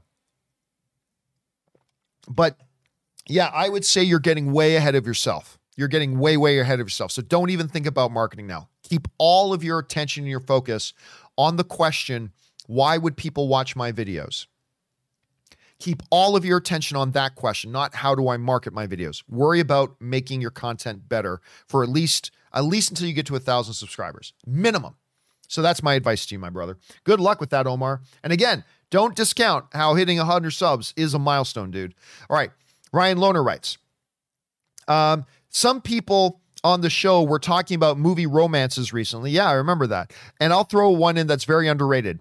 Uh, the romance is Jeff Goldblum and Geena Davis in The Fly. The movie could have easily just been a gross out special effects showcase, which would have been plenty awesome on its own. But their relationship is the reason you truly get invested in the movie, all the way to that devastating, tragic end when he little fly hand puts the gun on his own head. Um, you're right. See, that's the thing. That fly example, I'm, I'm glad you brought that up, Ryan. The fly example is a great example about how narrative trumps action, right? Like, yeah, just the fly, him turning into the Brundle fly and doing all this crazy, wacky stuff. That's cool. But if it's not anchored in the narrative, if it's not anchored in the characters, if it's not anchored in that relationship, then it's just, you know, ooh, cool fly dude running around doing things. But because it's anchored in narrative, it makes it way more impactful and way more meaningful. So I think that's an excellent example to bring up, Ryan. Well done. All right, next up. Anonymous Viewer writes Hey, John, Disney also owns Marvel Comics. Yes, they do. Uh, why do they keep introducing new characters, example Miles Morales, that could potentially be multi billion dollar gifts to Sony? Uh, do you think comic book sales outweighs everything else? Or is that part of the. No, no, comic book sales are, comic book sales are nothing comic book sales are nothing compared to revenue generated by movies. Like absolutely zilch zero nothing compared. So no. But what are, what what are your options? Well, we're not going to do fresh original things with our comic book titles because we don't have the movie rights to those titles. That's hamstringing your comic books. And by the way, you make these characters, and yeah, maybe some of these characters might the movie rights to those characters might then belong to somebody else for a period of time. But in the long run, at some point, you're going to get them back. So why not invest in those now? Look, the answer is you don't like, oh no, oh, if we make something, well, let's just not do anything fresh or original with that title then. That's not how you run a business. That's not how you run a business. And listen, 99 times out of 100, new characters you introduce would never have real movie possibilities anyway. So, yeah, I, I, think you still proceed with business. You run your comic book business as a comic book business. If that means introducing new characters whose native rights may go to somebody else as far as movie making goes temporarily, well, yeah, that's the part of doing business. You know, that's just part of it. I wouldn't worry about it though. They just need to run their business as their business. That's my take on it at any rate. Maybe, maybe I'm wrong, but that's my take on it, Anonymous. All right, next up. Kung Fu Hot Dog writes. Uh, hi, John. Uh, thank you for your advice on how to YouTube. Great live stream. Thank you so much, man. I appreciate that. Also, have to echo fellow subscriber Samuel1225, uh, who said you must be hitting the gym uh, due to the size of your guns. Uh, think Sly and Arnie need to run for cover. Uh, well, thank you, dude. I, I appreciate that. I've been working really hard to get myself back into proper shape. You know, when I was started to tip the scales at 240, I'm like, nah, no, no, no, no, this won't do. So I've lost about 25 pounds in the last six months, whatever. Uh, you know, I work out every morning, all the kind of stuff. But thank you for that, dude. I appreciate that. All right. Uh, Johnny writes, I'm invincible. By the way, new episode of Invincible coming up. Anyway, a simple man. Just show me Zemo dancing. Not sure if you saw this, but Marvel uploaded to their YouTube channel a one hour clip of him dancing in a loop. Have fun. Yes, it wasn't an hour clip, it's an hour loop. okay. It's actually like a 30 second clip but it's but it's on a loop. It's not an hour long clip. so be clear of that. And yes, I did watch that for about 15 solid minutes and laughed myself silly, silly the entire time. All right, next up, uh, Johnny writes, uh, John Walker, I'm Captain America, Ayo. I am not impressed. I know, right? Listen, when the Dora Milaje starts showing up, business is about to pick up business is about to pick up when the Dora Milaje show up, Johnny. You best believe that. Anyway, Dan writes, uh, one of two. Hey, John. Watching that stream last night made me nostalgic for your first getting started stream all those years ago. Yep, that's six or seven years ago I made that one. I remember being 15 years old watching that feeling inspired to use your advice uh, to start not uh, not a movies page, but a baseball page. Very cool. Proud to say I've grown to over 35,000 subscribers on YouTube and over 100,000 total across social media for my passion about the New York Yankees. Reason I'm telling you this is that I wouldn't be in this position uh, without that getting started video. Thanks, John. Dude, that that is so cool to hear. Thank you so much for sharing that. It's that inspires me. That really does. That now, for those of you who don't know, a bunch of years ago, I put up like a two hour video on how to get started in blogging, podcasting, and YouTubing. And like then last night, we did a three hour stream kind of updating a lot of that. But to hear a story from somebody like you, Dan, that you took a lot of that to heart and you've got your own channel now about something you're passionate about, New York Yankees, Yankees, but you're passionate about them and that you got like 35,000 subscribers that is inspiring for me to hear, Dan. Seriously, very, very much. Thanks for sharing that. And I'm glad you got some use out of that uh, video I did. So thanks for sharing that, dude. You just you just made me feel like I have worth. You made me feel really good, man. Thank you for that. I appreciate that. All right, an anonymous viewer writes, "Hey John, can you please wish birth uh happy birthday to my friend Nick Gurr? Nick Gurr, Happy birthday from an anonymous friend. I'm not sure who it was, but happy birthday to you, Nick Gurr. May you have a fabulous day and a fabulous year ahead of you. Anyway, thanks for sending that in, anonymous. Make sure you include your name next time, though, so we can give you credit. All right. Wakandan Forever writes, I see the evidence. The only rebuttal in my defense, I can only say this uh, Heroes in a Half Shell, Cowabunga. P.S. Uh, the monstrosities, they never would have made uh, any money. Now I know why they're, uh, they are black and white they can't afford to be in color. Boom. So Wakandan Forever, for those of you who missed it, Wakandan Forever wrote in the other day about the fact that I I don't like I don't like the modern iteration of Teenage Mutant Ninja Turtles. They're bastardizations of the original Teenage Mutant Ninja Turtle comic. Like the skateboard riding, pizza eating, cowabunga dude things. I've never been into it. Now, granted, I did kind of like that first one uh, that Michael Bay produced, surprisingly enough. But that fir- that one was pretty good. I, I have to admit that was pretty good. The sequel they did with Stephen Amell, not so good. Uh, and that wasn't Stephen Amell's fault. But the, the the first one to that I thought was quite good. But this is simply a poor man's bastardization of the true, real Teenage Mutant Ninja Turtles which of course started as black and white comics, and they were deadly serious. And what happened was the other day, I brought up an image from one of the original comics where you hear, like, we feel our blood coursing. We yearn to start the slashing and the bloodletting and blah, blah. Like, they were dead serious about killing ninjas. Like, it was brutal and violent and dark and gritty and kind of ridiculous at the same time. But that's the real Teenage Mutant Ninja Turtles. And then somebody went, let's make it for kids. The kids will love turtles. Let's make them ride skateboards and say cowabunga and eat pizza. Uh, and I, I, know what I'm saying is like completely offensive to many of you who grew up loving that version of the Teenage Mutant Ninja Turtles, and I apologize for that. It's just, it's just as somebody who knew the original comic books and what they actually are, like what the real Teenage Mutant Ninja Turtles are, I can't help but like be, ah. I hated them. They turned into ch- to a children's property.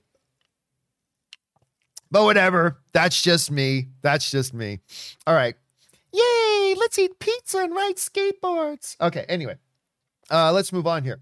Uh, next up, that was Wakandan Forever. Next one we got uh, Dad Jokes writes When comparing Wanda to Bucky, I think you forgot about the important variable of guilt. Oh, I'm I whenever we talk about Bucky, you got to talk about guilt. Uh, they both have lost so much and have a tragic background, but as episode one portrayed, Bucky is tormented with guilt, and he is also a man from a different time, so he's alone in the world. Oh no, we I listen, dude. I, we talk about that all the time. I absolutely agree. This is a dude who struggles with his own ideal of worth at all. I mean, he's completely plagued by guilt. He walks around with this list of people he needs to make amends with. I mean, that's all part of it. And yeah, you're right. You can't think about Bucky with also, without also realizing, realizing how isolated he really is and the fact that he is crippled by guilt. Absolutely. Well pointed out. All right. Wakanda Forever writes, uh, Vince, I'm the wrestling uh, I'm in the wrestling business. That's great, Ted. I'm not in the wrestling business. I'm in the entertainment business. Big difference.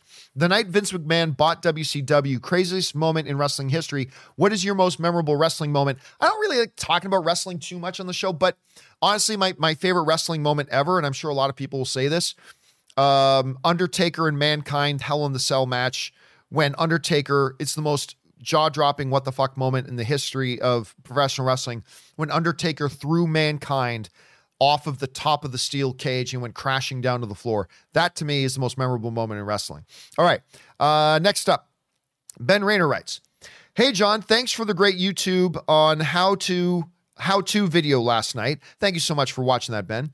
Over under 7.5%. Betty Ross is the power broker. I'll go a big goose egg zero on that. Uh, think about it. She could be on the run from her father. She would never be on the run from her father. Anyway, jilted about Bruce not coming back, and she's a military brat, so she has access to weapons. Possible, impossible. Just because she's the daughter of somebody does not mean she has access to anything. And by the way, what of Betty Ross's character did they ever show that has ties to criminal underground or knows how to form a criminal organization or yeah could she be mad about what happened with bruce? Sure but that doesn't suggest in any way that she could now listen i'm all for the idea of a liv tyler coming back as betty ross. She's in mcu canon. I'm all for that. Do i think there is any possibility that she's actually the power broker I got to give a big goose egg on that. Now, you know, Ben, I'm very, very resistant to giving goose eggs. I'll even say 1% or 2%, but Betty Ross's power broker, I got to take the big goose egg in that. It would make no, to me, it would make no sense at all. Um, let's see here. BB Kingpin, I like that name, writes, I agree that Daniel Day Lewis is the greatest actor of all time. Uh, who uh, closet to him? Do you mean closest? Anyway, uh, who's closest to him, Tom Hanks or Denzel Washington? I don't think either. Uh, they're both magnificent, but I wouldn't say either. Uh, him or Tom Hanks or Denzel Washington. I go with Denzel, uh, who out, who out, who out to. Hmm. I go with Denzel also out to on the top of your head. What is each greatest performance of the two? Oh, I, I, I mean, I don't know. I, I'd have to think about that. I like Tom Hanks and Denzel's like stuff. I mean, I don't even think Denzel is even his Oscar winning one. I don't think that's even his best performance. Uh, Tom Hanks, I don't know. You might have to say Philadelphia, which is the first film that Tom Hanks won Best Actor for. Tom Hanks is one of the rarest of the rare things in the Oscars. Tom Hanks won Best Lead Actor at the Oscars back to back, two years in a row. He won it for Philadelphia and then the very next year he won it for uh, Forrest Gump. Um, so, but I, I think maybe his, it's not my favorite movie of his, but uh, his performance in Philadelphia is like, whoa, so good. Denzel, I don't know. I'd have to think about the Denzel one a little bit. I'd have to think about that one a bit. There's just so many that are so good, but I'd have to think on that one. Anyway, uh, thanks for that, BB Kingpin. Next up, Ryan Lohner writes, I'll make maybe one last weird guess about the power broker. Samuel Sterns as the leader. Hey, if the abomination's coming back in She Hulk, well, I said that myself the other day. I said, look, the reason why it's not the most ridiculous thing to think the leader could maybe be the power broker is the fact that, look, they are bringing back Abomination from that same movie that leader was in, right? They're bringing him back. Abomination is going to be in She Hulk. So if they're bringing that character back, they could be bringing this one back. When you understand the character of the leader, could that be adapted in such a way to say that he's like in Madripoor and is the power broker? It isn't the craziest theory. Now, I, I still say I wouldn't put money on that, but you know what? That's a name that maybe deserves to be on that. I don't think it's a good theory, but it's not the craziest theory list for uh, for Power Broker. So maybe we'll see. We might even find out tonight, my friend. We might even find out tonight. All right, Caleb writes. Did you see the trailer for Riders of Justice? Uh, no, I have not. It's in Danish, uh, starring Mads Mikkelsen, about a soldier whose wife dies in a train crash. So he teams up with the others who lost family to hunt down a psycho biker gang who did it. It looks fun, and Mads always good. Okay, you sold me. You sold me. I'm done. That's it. Hold a second. What is it called? Riders of Justice. I'm not going to watch it right now. I'm not going to watch it at this minute. Uh, there, there it is up on the. There's the trailer. Look at Mads Mikkelsen there. Okay, first of all, biker gang who blows up a train, loved ones and family members out for vengeance. I'm sold. Yeah, I'm a simple man.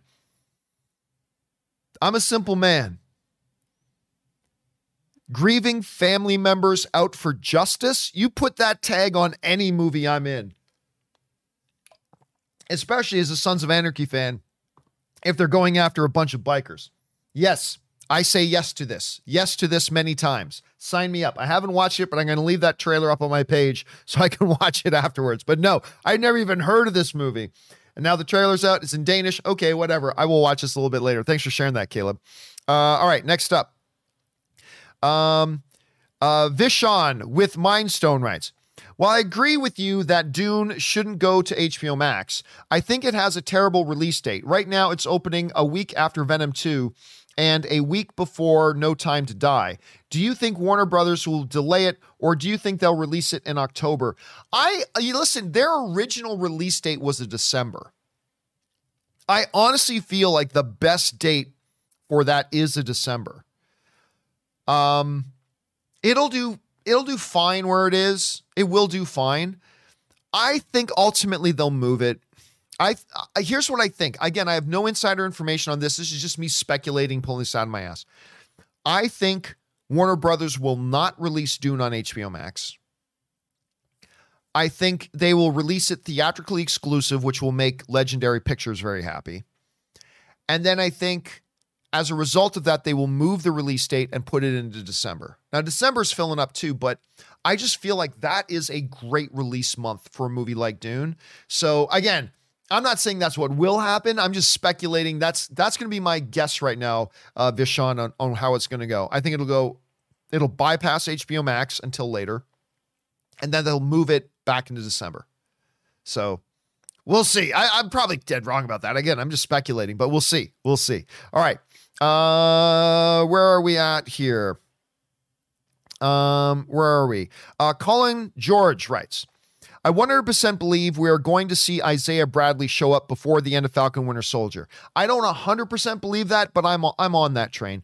Uh, they made the point in the midseason trailer to show him, and it looks like the shot of Sam speaking on the stairs may be to Isaiah as well. Just my theory, though. I mean, it is. It, it, listen, at very first, um, at at the very beginning, when Isaiah was in it, I thought that's the last we're probably going to see of him in this series.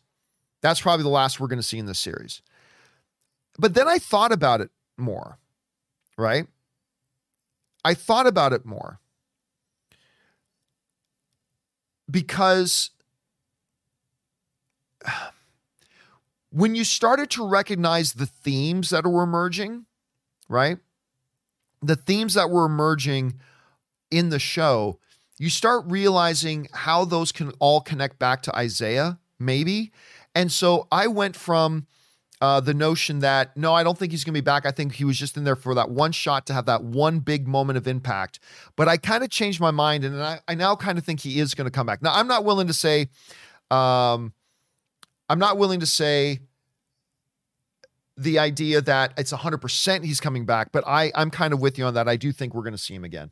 All right, next up.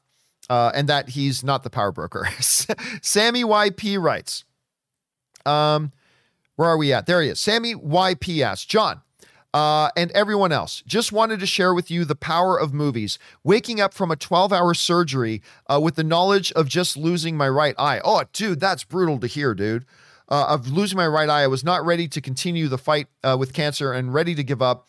Uh, the nurse turned on the TV, and The Hobbit, The Desolation of Smaug was on. It was the scene in the Wood Elf dungeons. But what stood out to me was the beauty of it all, the details that was put into the stage design, the lighting, and the costumes. I mean, oh, then of three. It reminded me that I can still enjoy it that I can still enjoy it, not just the movie, but life, as long as I fight for it. By the time Bilbo was trying to figure out how he was going to open the trap door to join the others, I was laughing so hard the nurse thought I had lost it. Dude, first of all, uh, good on you for getting through that surgery. That is not a fun th- sounding thing at all. So you're an Iron Man, dude. You're an absolute Iron Man. But you're right. Movies have this kind of power. You know what's funny? I was talking a while ago about how uh, a number of years ago, uh, somebody in our circle of friends committed suicide. It was brutal. And after that, shortly after that, I had seen the movie Castaway with Tom Hanks. And you know, Tom Hanks at the end of that movie, this is it's the ending of the movie is beautiful because somebody's asked him like, "How did you make it?" And he said, "Yeah, there were there was I was I had thought and tried to kill myself a couple of times, but the line in the movie is because every once in a while, something from the plane that had crashed with him, something else would wash up on shore that would miraculously provide him with something that he kind of needed to survive. And he says at the end of the movie, I just decided to keep breathing because you never know what the shore, what the tide will bring in tomorrow, something like that. I'm paraphrasing a little bit. And I remember always saying, God, I wish that our friend who had taken their own life had seen this movie before they did. That even if things look bad now, you never know what tomorrow can bring. Keep breathing. Sorry, it's getting a little bit emotional. Um, and I'd always wished that uh, this friend of ours had seen this movie. And when I shared that, um, sorry, give me a second. When I shared that, somebody wrote in um, shortly after that to say that um, it was funny that I brought up that example because their best friend had had was also in a place of contemplating taking their own life and then they saw castaway. And that the ending of castaway made them rethink everything. And they got through what they were going through at the time and now she has an incredibly happy great life you know? The power of what move because that's the power of it's not just movies it's the power of storytelling this is why i always talk about why movies matter right why movies matter and by the way, I gave a keynote address on why movies matter once. If you just go on YouTube and search for, let me see if I can uh, find it here. Um, I'm not 100% sure. Hold on a second. Uh, if you search why movies matter, uh, John Campea, just search for, yeah, why movies matter, John Campea. Um, uh, there, there it is right up here. This is it right here. Uh, there was a keynote address I was giving at this uh, event, and we were talking about why movies matter. This is six years ago. But one of the reasons why I really totally believe why movies matter is because it's not just the art of movies, but it's the whole thing of storytelling. We as a species are storytellers. And many stories will connect with us in ways that maybe we never thought other people could connect with us. They tell stories about the way we see the world and about the way the world is, but it's also stories about the way we think the world can be, the way we hope the the way we hope the world will be, the way we fear the world will be. You know, all these types of things and these stories can connect with us on such deep deep levels that they can have profound impacts on us. I was joking yesterday about this stupid song from an animated movie Moana, right?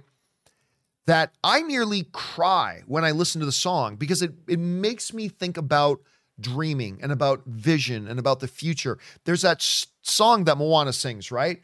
There's a line where the sky meets the sea and it calls me, and no one knows where it goes. You know, it, it's just that inspires me in, in such a way. That's what movies can do. That's what movies can do. Or you can come out of a 12 hour surgery and have some random movie like like a Middle Earth movie and it just fill you with joy and delight and imagination and never ever ever underestimate the power of movies. The the power of movies can be they can just be dumb stupid fun, but they can also be way more than that for a lot of people. And um anyway, thank you so much uh Sammy P for sharing that story, man. That means a lot. All right.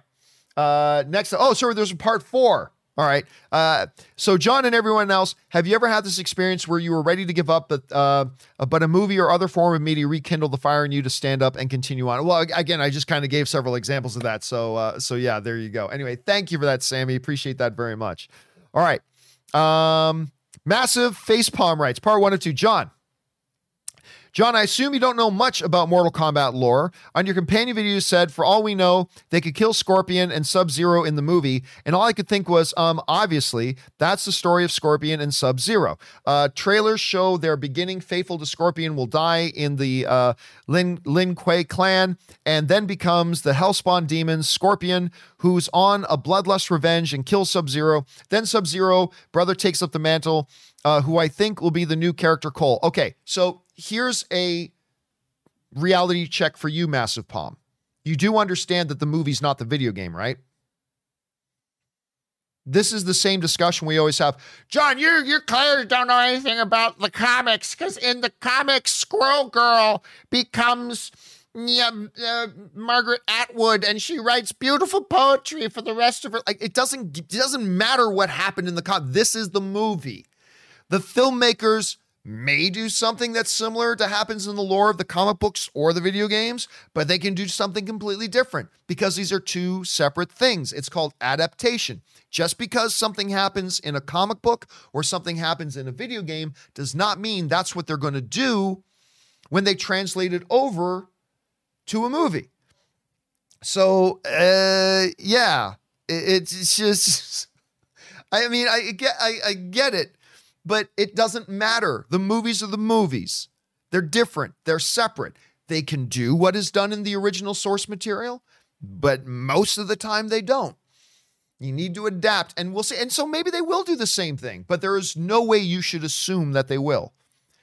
That's why Civil War is a completely different movie than the comic book story Civil War. That's why Days of Future Past is a completely different story than the Days of Future Past in the comic books. I mean, yeah, they'll borrow some things, but it's also very, very different. So just keep that in mind. Never make assumptions. Never make those types of assumptions. All right, next up. Connor M writes, uh, what if Isaiah Bradley has a heart to heart with Sam and convinces him to take the shield? I think a moment like that would be really touching. Oh, I think it would be beautiful. I think that would be a beautiful scene. And again, I do think Isaiah is going to make an appearance again uh, in the show. I do think he'll be back. And, you know, some people think Sam's going to be giving the shield to Isaiah. That's possible. But I actually like what you're saying, Connor, even more that actually Isaiah's the one who convinces him to take the shield. You don't have to be Steve Rogers, right? You can still carry on something that symbolizes what he believed in. You know, it's like, I can't be Steve. You don't need to be Steve. Steve was Steve. He's he's unique. He was the one and the only. But as an individual, as a hero, you can still try to carry on that legacy for him. And the the shield with all of the mixed history that it has, the shield is the physical representation of what it was Captain America stood for. And so you can take that up and you can forge a new part of its legacy, whether it's as Falcon or as something else, whatever. But I think the way you describe that, Connor, I think that would make a lot of sense and I think it would work. Um, uh, Dundee tips in like a $50 question. Thank you, man, for supporting the channel on that level, dude. And he writes, I missed the how to YouTube video last night. I had car problems. I watched it this morning and I loved it. Could you do another one? I have some questions. Also, uh, two, two, uh, done, uh, toodle d, oh, sorry, two, two, two to dial. Oh, instead of crocodile, two to dial. There you go. Two to dial. Two to dial, like Crocodile Dundee. Um, Share the video on Twitter. Hope that's okay. Well, much love, King Campea. Well, again, thank you so much for that. I appreciate that very, very much. And I'm glad you liked it. And yeah, listen, if more of you guys want us to do another one of those how to YouTube videos, we'll do another one. I mean, if you guys find it useful and if you find it helpful, uh, then I'm more than happy to do more of them. You guys just let me know. So thanks for that, uh, to dial. I always say toodle dee, to dial. Thank you for sharing that too to dial. And again, thank you for that support. And and maybe we will do another one. So thanks for the encouragement on that. All right. Philip Corvelli writes, I want to see Tom Cruise do more comedic characters like Les Grossman. Oh my, I see, I don't know. See, because the novelty of it might now be gone. The the one of the things that made his Les Grossman character in Tropic Thunder so freaking funny was it was so out of character for what we expect from Tom Cruise, right? Now, the downside of that is that the novelty of him doing something like that could now be over and could be gone. But I am telling there were plans of doing a Les Grossman movie. I would love to see him doing um I would love to see him do a Les Grossman movie. I would love to see a Les Grossman movie based on that character. I would watch that all day, every day. I will watch a 21 episode series on Disney Plus or HBO Max or whoever, even damn Peacock. I will watch that shit. I will watch it all day. Please make that. I it's so good. You know, every once in a while, every once in a while, maybe once every 2 months or so, I'll just be sitting in my office here working, la la la la la la, and I'll just be get inspired to go over to YouTube and pull up Tom Cruise step uh, get back um, from Ludacris, the end credit stuff from from uh, from uh, Tropic Thunder. Let me see, Tom Cruise uh, get back Tropic Thunder. If you guys have not watched the Tom Cruise Get Back video. This is from the end credits of Tropic Thunder. You absolutely must go watch it. I just watched this and I just feel inspired and I want to get up and I want to start dancing around. It just it moves me. It's inspiring. It's cinematic greatness. God, I would love to see Cruise come. I don't think he ever will, but I would totally love uh to uh to see the that that comeback. I would totally I would totally watch the hell out of that. Anyway, uh where are we at here? Uh Jason writes. Oh, geez, we only got another minute or two. Jason writes, Hey, John, have you finished season five of The Expanse? Yes. Uh, what were your thoughts on the season uh, series slash so far? It's now my absolute favorite series of all time. Well, it is not my favorite series of all time. Sorry, guys, my voice is going. I did three hours live stream last night. I did two hours live stream today, and we're just wrapping up two hours now. My voice is starting to go. Uh, and uh, Toto Dial Dundee sends in a super chat badge. Now, now that he's giving me a chance to say the name.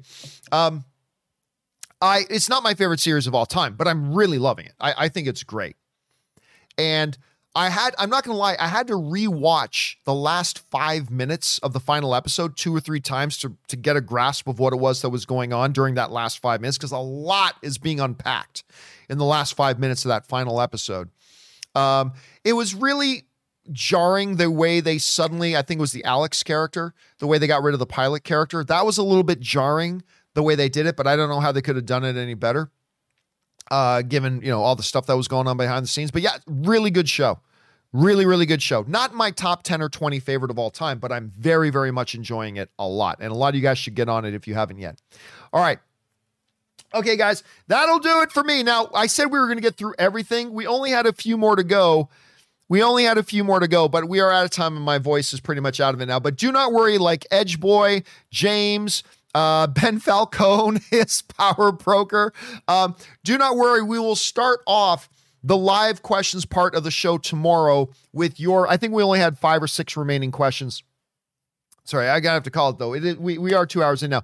Uh, we will get to to your question. We'll start off tomorrow's live questions part of the show with your questions tomorrow, guys. So hang in there, and we will get to those tomorrow. All right, guys. That will do it for me for this installment of the John Campea Show. Thank you so much for being here. Remember, do the four main things stay smart, stay safe, take care of yourselves, and please take care of people around you. Don't forget, guys, a little bit later today, we're going to do at 4 p.m. Pacific Standard Time, that's 7 p.m. New York time. We're going to be doing the Falcon Winter Soldier pregame show. Come on by and join us. And then, of course, tomorrow afternoon, we're going to do the Falcon Winter Soldier open spoiler discussion about episode five.